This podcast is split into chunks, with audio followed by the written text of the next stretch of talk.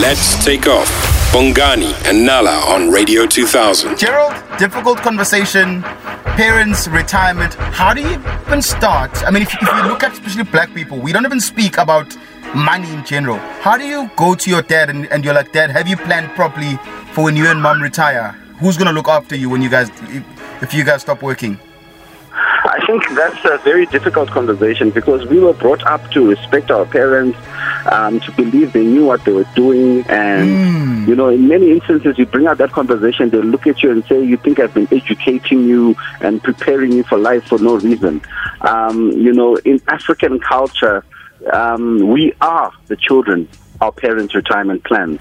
Um, in previously advantaged groups, they plan retirement. They go to retirement homes, they sell their primary residence, they eat money, they travel the world on cruise ships. All those pictures of happy retiring people, very few of the faces are black. and it's because um, often we are to blame, the children, because either we don't have that conversation with our parents, or to blame us ourselves as well. We are busy packing our grand, our parents' houses with grandchildren we expect them to look after. So it's not always the parents' fault that they don't plan their retirement. Sometimes you get, um, you know, children who keep popping babies and expecting um, their grandparents to be babysitters. So, you know, if you are going to be bringing babies into your parents' house, then obviously you are you are by de facto saying I'm going to look after you and the children. So it is a difficult conversation, but a conversation we need to start having more frequently in terms of asking our parents what's the plan. Because if you want to move to America for career opportunities um, or the UK, you're stuck here because suddenly you realize mom and dad don't have any other income source except yourself. So I, I, I, I'm brave enough to start the conversation. What sort of what sort of questions am I asking them? Are there specific things that you can say? At least make sure that you ask these four questions. Look, I think it's it's it's uh, be direct, be honest, and simply ask, Mom, Dad, um, have you thought about what's going to happen after you retire? Um, well, where are you going to live? Um, and do you want me to help? so you have to come from a respectful angle because you know our parents don't take such things kindly. So you have to come in with an angle, and you're like, no, uh, do you want me to help? So that you can at least um, know the exposure which you are you are expected to carry.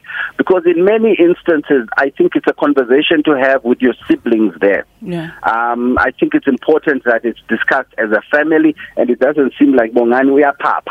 He's coming and he's thinking he's the one who's got money. He's, he's going to look after the whole family. You must get your your your your, your siblings around. Sit down with your parents, preferably festive period, um, this time of the holiday when everybody's around, and, and, and really just discuss it.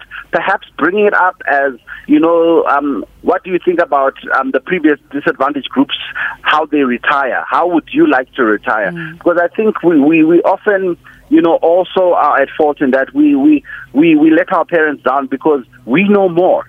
Um, for them and by African culture, retirement was children. Simple as that. The more children you have, the, the, the more comfortable retirement you can look forward to. Yeah. So, I mean, Gerald, I don't know why this word has a silent B because it breaks bank debt. How do you start the conversation with your parents?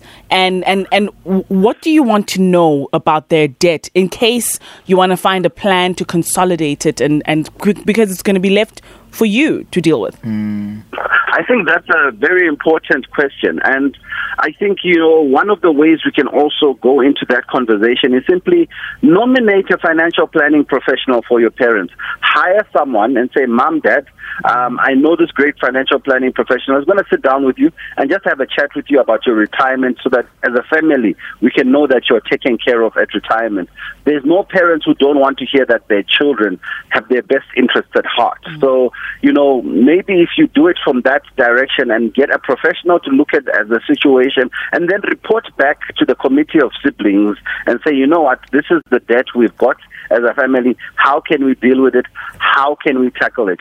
I think, you know, it's a very mature way of starting to deal with it in terms of us creating legacies and inheritances uh, and, and new financial situations which us as black people we've never really known Yeah. until now. But I mean, uh, Gerald, you speak. It's, it, I mean, it sounds great that we have a committee as siblings. Some siblings just don't get along like that.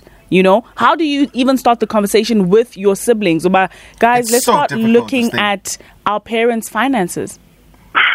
I think that when you have those um, tensions between siblings, one of you just needs to take the lead, and unfortunately, that's where you sometimes have to, you know, take an executive decision. Because one of the things we don't realize is that as you get older, your health often deteriorates, and often the real challenges occur when our parents are not well and now suddenly it's about who's going to put them on the medical aid, who's going to do this, you know. Whereas if we had tackled retirement early, we'd know what to do.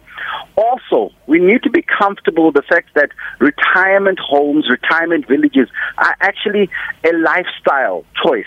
If you go to a retirement home, because most of us have never gone inside, we just think it's it's a jail. It's not for for the senior citizens they have dances they interact mm. they date they they travel they they have plays they have events every weekend they are busy. And it's something you need to ask your parents would you like this lifestyle? Because they have nurses of, on call they have medical attention and they can start to live life again as senior citizens our problem is that they start to live life again because we bring them in gang and say, you know what, here's another one, start again.